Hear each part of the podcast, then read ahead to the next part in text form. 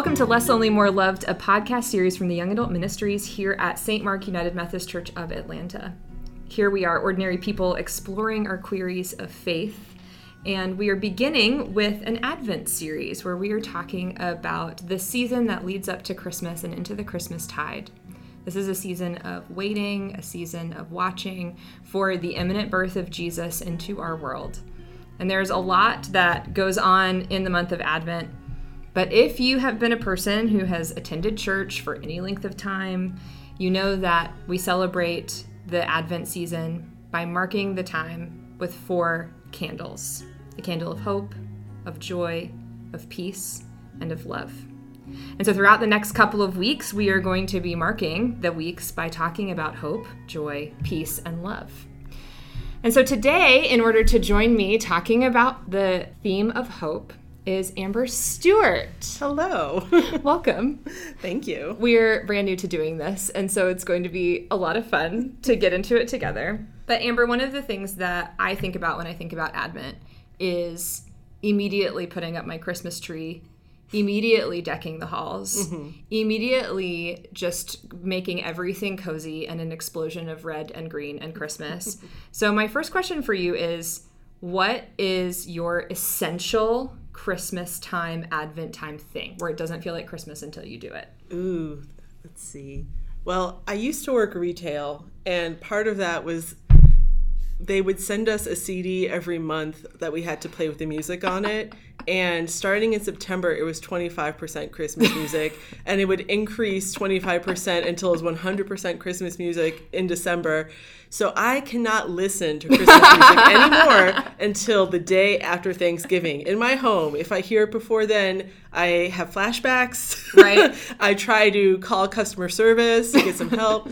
It's, yeah. So the day after Thanksgiving is for me when I can start to really get focused on Christmas because before then it's kind of been a rush of other holidays and other things trying to get going. And then moving into December, uh, I put up my little like Christmas scene, which is some little candles, a little LED candle, so, so I don't burn my condo down. Fair, fair. yeah, and my little tiny Christmas tree because I don't have a lot of space, but just little ones with little tiny ornaments.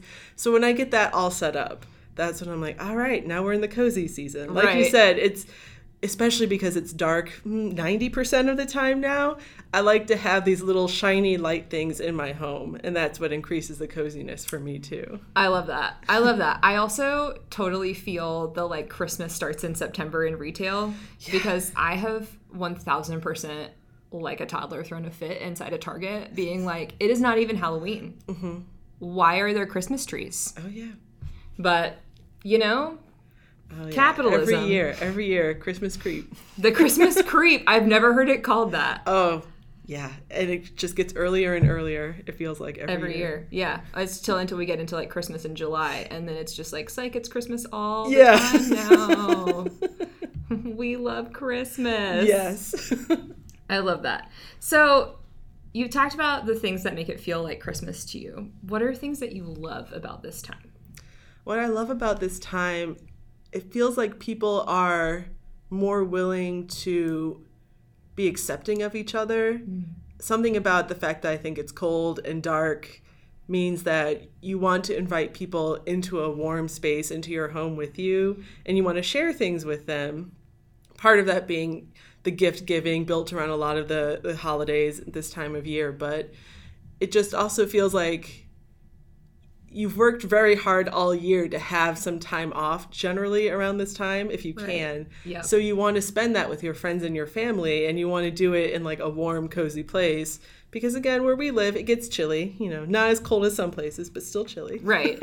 so you want to share that coziness and that connection with people and that's what i really love about it is the connecting part yeah absolutely i think even though it's dark and sometimes that can bring some like sadness and sharpness to life mm-hmm. i do agree with you that there is this sort of like really like cozy and like just goodwill towards all people kind of vibe yes that comes yeah. with the season so sort of in the same vein what is something that feels hard about this season well you've noticed i've said how dark it gets. Yes, right. Quite frequently. Right. Yeah, I have a, a general anxiety disorder, And part of that is that when it gets so dark, um, you know, so early on, especially now that we've done the daylight savings fall back thing, and you wake up and it's dark, and by the time I finish work, it's dark. It just always feels like you're existing in this very twilight space. A lot of the daylight hours you spend indoors. Yep. You know, uh, in my case, at least I can see outside because I work from home. So I can look out the patio and see the sunlight, and I'll take my dog for her little afternoon jaunt. But a lot of my free time is now time when it's dark outside and something in my brain just says even though it's 6:30 p.m. I look outside I'm like must be midnight and it doesn't feel like I have any time to myself anymore that I would usually spend to like go out on a walk or just wander around uh, you know a public space and just feel like be around people because mm-hmm. one is a safety issue sure. with being it's so dark and the other is that I just don't want to be outside when it's dark and cold. Yeah. Very infrequently does, does that happen. So it's difficult sometimes to push myself into that going out to connect with people, even though it's something I like to do, because just the the dark of it all makes it feel like a barrier. Yeah, for sure. It's like the the joy and the things that you really love are really bumping up against the things that are really hard, mm-hmm. and that yeah, and it can throw them into sharp relief, which is also why I think so many people love Christmas lights and candles and the, the Advent candles and everything because this time of year is so dark. Yeah, that we any bit of light and joy we can bring into it becomes even more precious. Absolutely, absolutely, because yeah. we're really missing all of the vitamin D from our from oh, our yeah. summer and spring. yeah, well, and here one of the things that I find especially challenging about that here in Atlanta is that it gets cold, mm-hmm. not as cold as some, as you mentioned, yeah. but it, in my opinion, it gets cold here. But it doesn't snow, and so there's no like sort of reason to be drawn outside mm-hmm. for fun because it's like when I'm outside, my feet are cold, my hands are cold, my nose is cold. Like I'm like a 101 Dalmatian. Like my feet are cold, yeah. my nose is cold, and I just want to go back inside. But then inside, we risk that isolation and that separation. Exactly, especially this past these past two years. At this point, um, being able to bring other people into your space has been difficult. Right. And so it's really added to that isolation feeling. Uh, I, I, I keep saying not as cold as some places because I grew up in Northeast Ohio, and oh, it gets really cold there.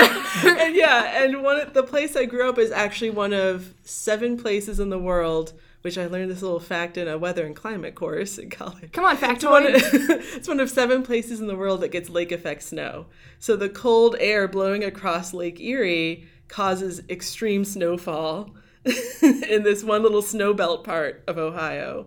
And so I'm right on the, I grew up right on the edge of that in Lorain County. Shout out Northeast Ohio. uh, and so there would be times of year where it would start snowing in October and then just continue on into like February, March, sometimes into April. And this was more when I was a child. We would get these extremely heavy snowfalls. And it was always such a surprise because snow is quiet it's not something you think about. When it's raining, you can hear it. Right. But when it's snowing, especially at night, you usually don't hear it or see it. And then you wake up in the morning and it's so bright white outside. Yeah. And there's just piles of snow. And sometimes it means you don't go to school. That was my favorite thing. Right. when you didn't go to school the next day. Uh, when you're an adult, they generally expect you to go to work, and that's when I realized I like snow days and not snow. Mm. I was like, oh, this is different. But you mentioned something that I, I think is really important for us to talk about, which is that over the past almost two years, we've been in this COVID 19 pandemic, mm-hmm. and uh, we are people who believe in science and so have done our utmost to keep ourselves and other people safe. Mm-hmm. And that has brought just a lot of consequence to that action, right? Like the action of caring for people brings the consequence of feeling more isolated mm-hmm. and being more confined to your like small pot of people or mm-hmm. your home or wh- whoever you've been with. But I think that that's really interesting as we consider the season of Advent. We talk a lot about Christmas in Advent just because like that's when the stores are playing 100% Christmas music, Yes. and we put our Christmas trees up, and we have all of the little like hygge cozy hot chocolates and blankets thing. Um, but the season leading up to Christmas Day is this waiting period where even though socially and in our beautiful society we sort of have arrived at Christmas the mm-hmm. day after Thanksgiving. Yes. But in the church we're still sort of doing this season of waiting. We're we're waiting for Jesus to be born. And I think that that's a really interesting thing for us to think about in light of the pandemic because I mm-hmm. think we've been doing a lot of waiting. Mm-hmm. And I think especially appropriate for today because we're talking about hope. How do you feel like the last two years have impacted your perspective on hope? Ooh. It's been difficult, obviously. Right, right. um, especially in the beginning, uh, I would say like early March, April, May of 2020, when we weren't really sure how COVID was spreading, how to keep ourselves and others safe, how long this could possibly last, and when we would be able to get together again with friends and family. It was really hard to hang on to, to hope just because there was no end in sight. We were still trying to figure out exactly what was going on. right.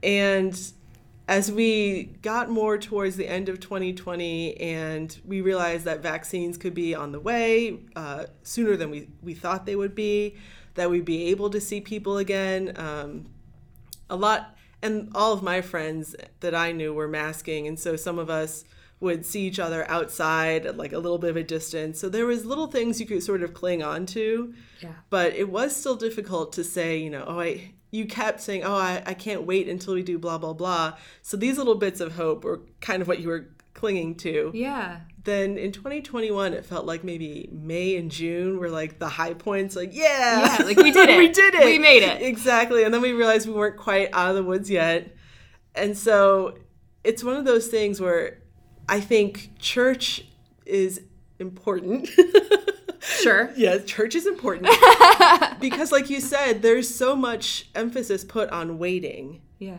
in a society where things are instant. And so I've been going to church since essentially since I was born. Like my mom grew up uh, in a very uh, church going household, and she did the same thing with me. And I kind of lapsed for a little bit there in college, but then moving to Atlanta, I actually found St. Mark and this church family that I love.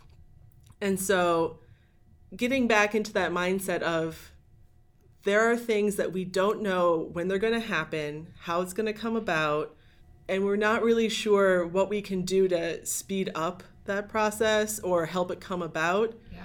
All you can do is kind of be there for the people who are in your life Yeah. and express your love for them and then keep going forward. I think that's, yeah, like you said, church is about waiting. Mm-hmm. And part of that waiting is being a community together and working towards that goal of preparing everyone for the coming of Jesus versus it's Christmas now. Santa came in the Macy's Thanksgiving Day parade. It is Christmas. Right. You owe us all 25 ornaments like, by the end of the day, you know. That's right. exactly. And just the instantaneous nature of of capitalism. Right. Yeah. I mean, we just have to kind of name that that's the say it. truth. Yeah. The instantaneous nature of capitalism. Uh, kind of decoupling yourself from that and saying, okay, things happen when they happen. Yeah. You know, I will do my best to keep myself and my friends and my family safe in the meantime, and I will listen to guidance, but I'm just going to take things as they come. It's hard. It's a process that I've been working on Yeah. for other things as well in my life beyond just COVID 19, but it's been easier once you let go, or once I've learned to let go, to say, okay, you know, I want, this is what I want to happen. For example, I have booked my mother a flight. I haven't seen her now in two years because Yes, of COVID 19. Mom! Yes. She's going to come down to Atlanta and spend Christmas with me. Love that. Yes. And all of that hinges on so many little things that are kind of out of our control Yeah. but that's just something that I'm hoping will happen. And so it's like, okay, you know, we've done what we can. She's gotten all of her shots, including the booster. She still wears her mask. You know, I still wear my mask when I'm out and about. Uh, she's preparing herself mentally to meet my dog. she is not really a dog person. But your so dog is so sweet. She is very sweet, but she's also bigger than any dog I've owned previously in my life. Fair. I had a Chihuahua and a Maltese growing up, and now my dog is uh, an Australian cattle mix, so she's a little bigger, not huge. But there's all these, so my mom is hoping that the dog will behave. You know, there's all right. these little things that we're mentally preparing ourselves for and doing what we can to help those things come about. Yeah. But otherwise, we're just seeing what happens. Yeah. Well, and I think that that is something that's really beautiful about just the cycle of things as well as the cycles of church is mm-hmm. like we do hit these ebbs and flows where we feel hopeful and then we don't and we mm-hmm. feel hopeful and we don't and there are things that we hold on to that when they arrive it's like yes like it finally made it, right? Like mm-hmm. I'm sure mm-hmm. that when your mom steps off of that plane, you'll be like, "Yes, like yeah. it finally is here." And I think that that is just something that we as Christian people who are observing the seasons, it's important for us to like just like pause and remember this. Mm-hmm. Oh, like this hopeful thing that we're waiting on because we hope for lots of things. Mm-hmm. But like you're saying, like just sort of the nature of capitalism and the nature of kind of the busyness of our society is that sometimes we fail to stop mm-hmm. and really notice, oh, like I you really are hoping that your mom's gonna arrive here in Atlanta for Christmas and like yeah. get to have that experience. So we've been in the pandemic now long enough that we are sick of talking about the pandemic yes. and yet it's ever present with us here. Yeah.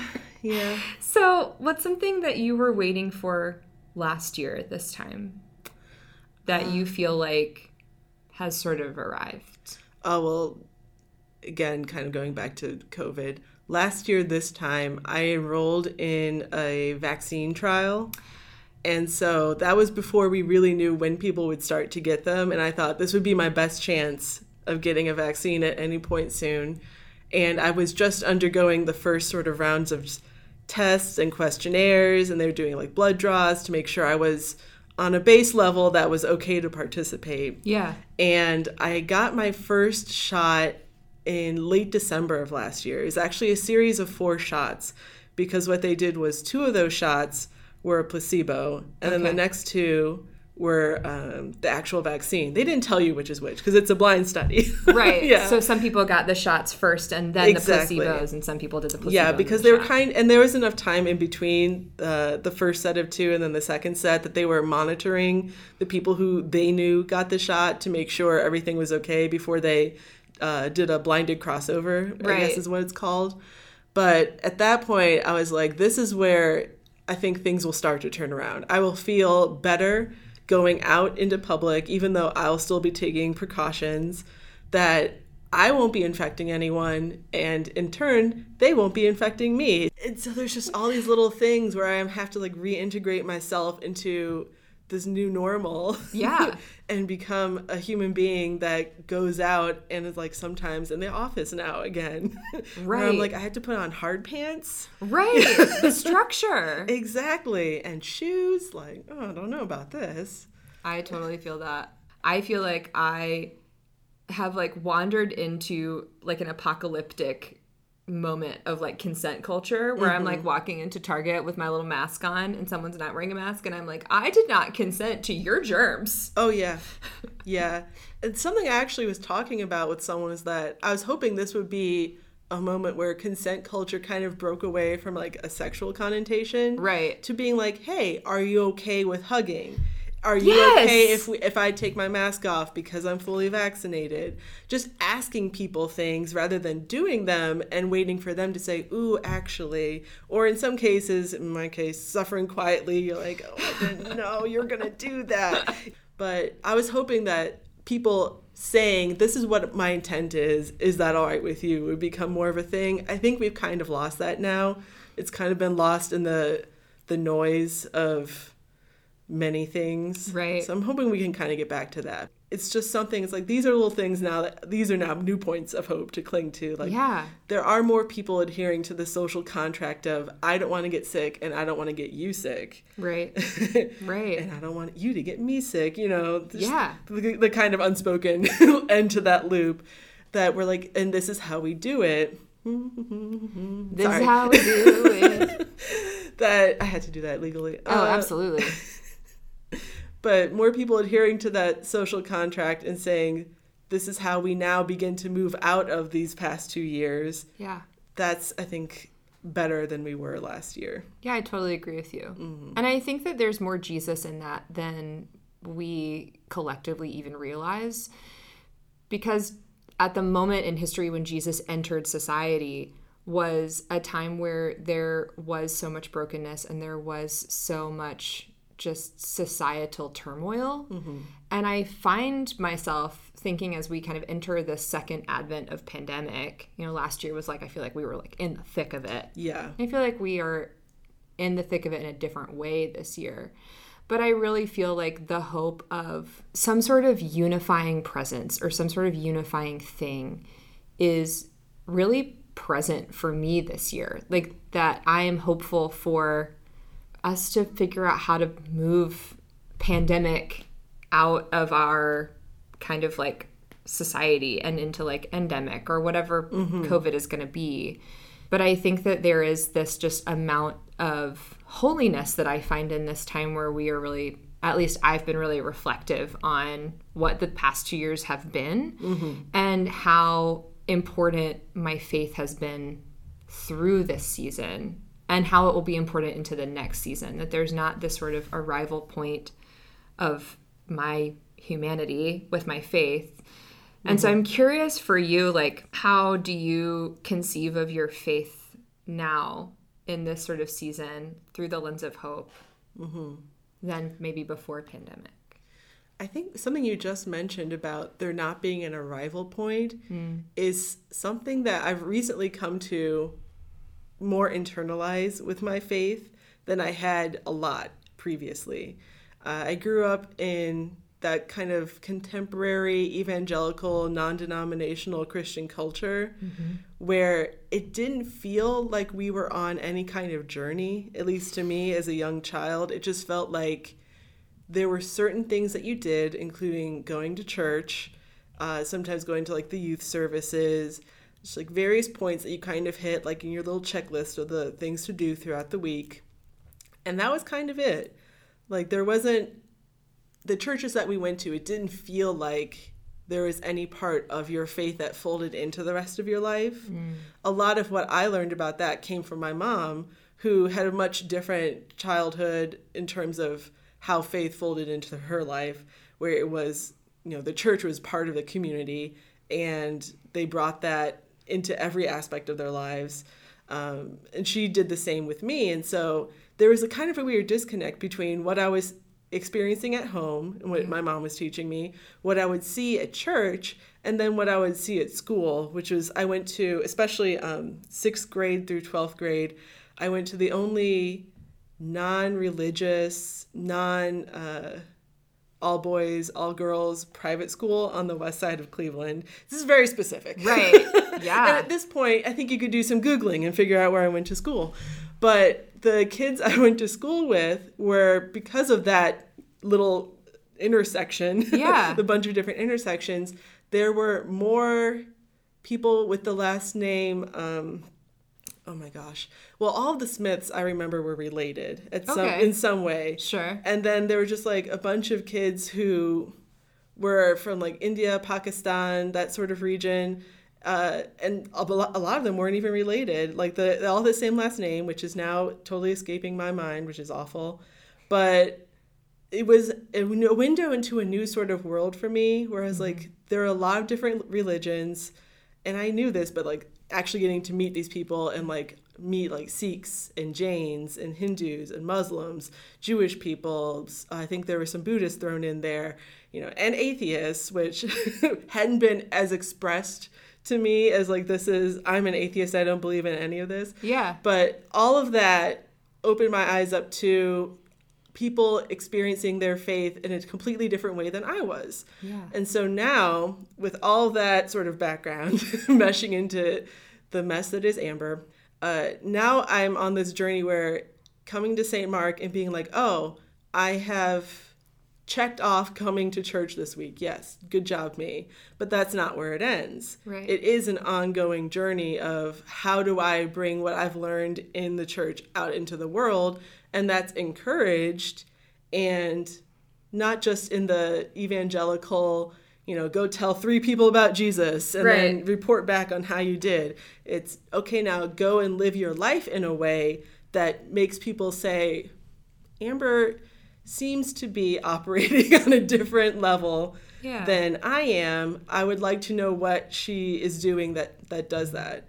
And it's like, oh well, you know, and I would go into again this very long explanation, all these things. but and the part of that is I'm on a journey and really my journey will end when I die. Yeah. And so there's no point in my life when I will be stop journeying, which is hard I think for people to accept right. because you want to be done. I Lord knows I love to sit down. It's my favorite thing in the world.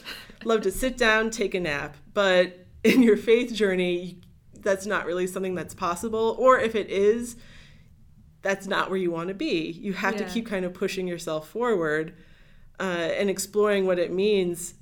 And so I kind of forgot what the question was. That's but okay. I think where I was going with this is that, especially with the pandemic and not attending church in the traditional way I'm used to, where we've moved online, and I did that a lot, and then sort of this new hybrid thing where sometimes I'll be in person, sometimes I'll be online.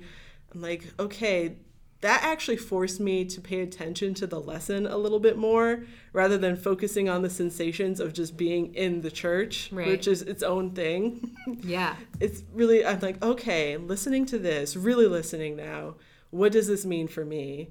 And how do I live that? Not just for this week, but how do I integrate it into my life? Right. I think that's something I've tried to become more conscientious about as I move forward. Yeah, I love that. It's like the journey is the destination. Exactly, rather yeah. than like the arrival point. Yeah, and a lot of that has also come with me becoming more suspicious of capitalism. Which I think pandemic did for all of us who have Oh, been paying yeah. attention. yes.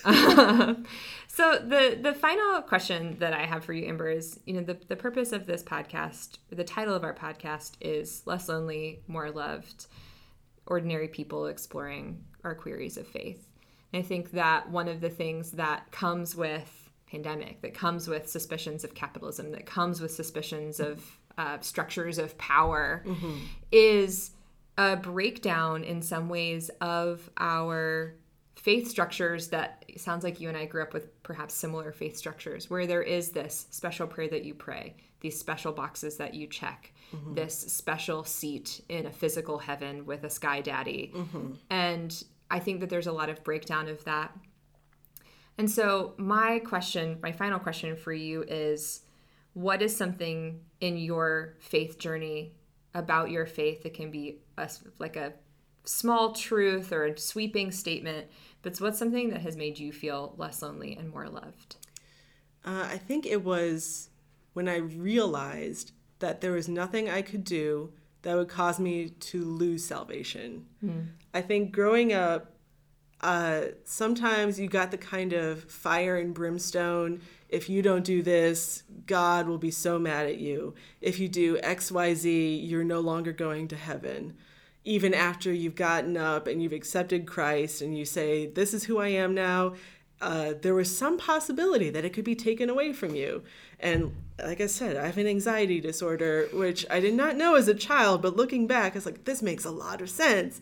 So when you tell a, an anxious child, uh, hey, there's a possibility you will go to hell if you don't do exactly what you're supposed to do, and then kind of leave the exactly what you're supposed to do a little up in the Right, air. like very nebulous. Exactly. Yeah. That was not great. And so there was a lot of concern and worry over am I doing the right thing? And I think that's also what caused me to kind of just say, well, I'm just going to check these boxes. Yeah. And then I won't do anything else just to prevent the possibility that that will be the thing where God's like, ooh, ooh, no, no, no. Mm, no, thank you. Get out of here. Shoo, shoo, shoo. Yeah.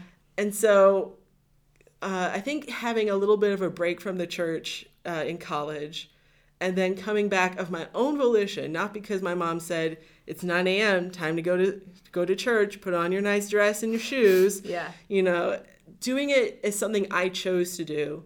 And then sitting down and really thinking, what does Christianity mean to me? What does being a Christian mean to me? How do I express that in my everyday life without being one of those people on the street with like a billboard yelling at people that they're not doing it right. Right. You know, it's like, well, if I didn't want to be told but this certain thing, why would I tell someone else that? Right.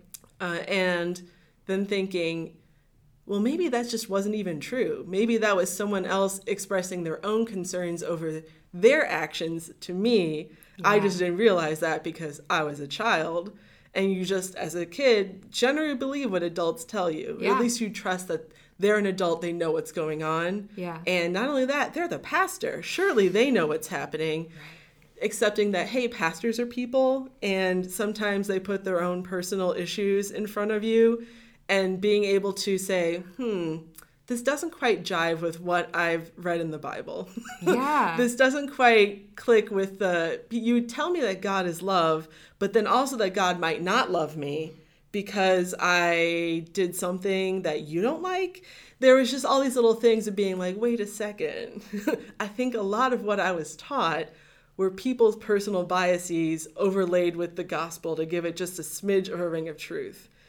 And so me being like, okay, I I have to accept that when I said I am a Christian, I believe in Jesus, I, I'm gonna do that. That was it. There was not there was no turning back from that point. And there's nothing that I can do that would make God say, No, you're out of here. Yeah. That's when I was able to like ease into, I think. Yeah. like just really and that's where I started to accept the it's a faith journey yeah. and not a series of steps that you have to take. It's mm-hmm. You're you just keep walking. And that in that sense I guess it is a series of steps, but it it's not a checklist. It's sometimes you make a wrong turn and you have to kind of walk yourself back and say that's not that's not right for me. Right. I'm going to learn from that experience and move on yeah. and do something else. Yeah, part, and like part of a journey is sometimes you do pause and you think is this where I'm supposed to be? Yep. No, I think I have to keep moving.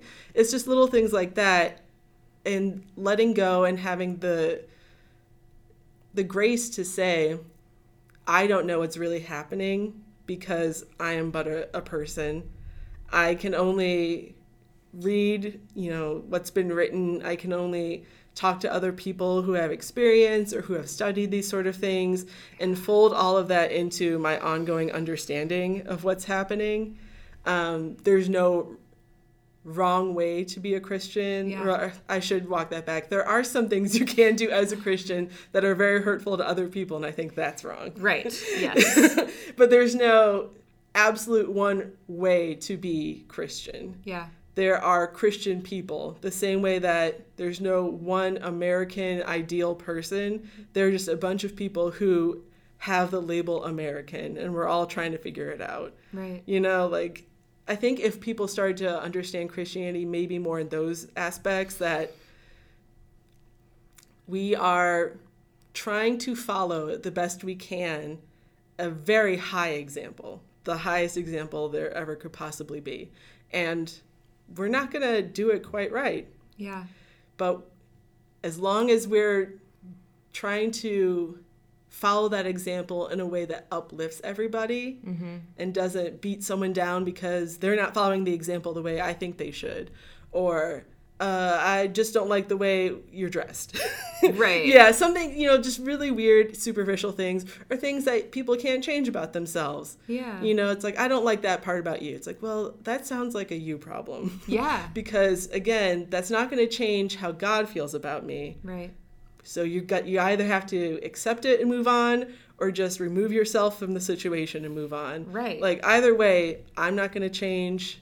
God's love for me isn't going to change and that's the core of it i think yeah. is that understanding that because i was i was saved once i don't have to go back up every sunday which kind of felt like it at one point and say i'm still here. Like i'm art god already knows. That's right. And just yeah really yeah. internalizing that. Like you can't sure. You can't undo that most important of things. Absolutely. And I would even suggest we walk it back a step further and say because we were created in the image of God, we are loved and saved mm-hmm. for all of the many purposes that God has for us. And if we are doing our best to love one another and to love ourselves and to do justice in our world, mm-hmm. then like we're succeeding. Exactly. Yeah. yeah. yes, Amber, this has been absolutely so delightful. Oh, good. I'm glad. Thank you so much for being here. Of course. And I think that Amber is leaving us today with super wise words, which is um, that God loves us. And there's nothing else that we can do to change that, to make God love us more or less. That God just loves us because of who we are. And I think that that can make all of us feel a little bit less lonely and a little bit more loved. Indeed.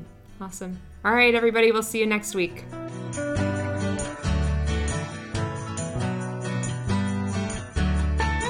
This podcast is a production of the Young Adult Ministry and the Communications Ministry at St. Mark United Methodist Church of Atlanta. The views and opinions expressed here on this podcast are ours, and not necessarily those of St. Mark United Methodist Church or its ministries. We operate under an Adobe standard license for all music and sound included on this podcast. To find out more about who we are and what we believe, head to our website at stmarkumc.org. That's stmarkumc.org.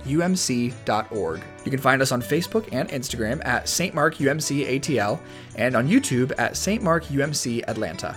Episodes of Less Lonely, More Loved will be released every Tuesday and Friday during Advent and will be available on Spotify, Apple Podcasts, Google Play, Podbean, and more. If you enjoy the podcast, or even if you don't, we would love to hear your thoughts, questions, and comments. Send all emails to mcesari at stmarkumc.org. That's M as in Mary, C E S A R I, at S T M A R K U M C.org. We hope you will continue to engage with us, either in person or in one of our many virtual spaces. As always, all are welcome.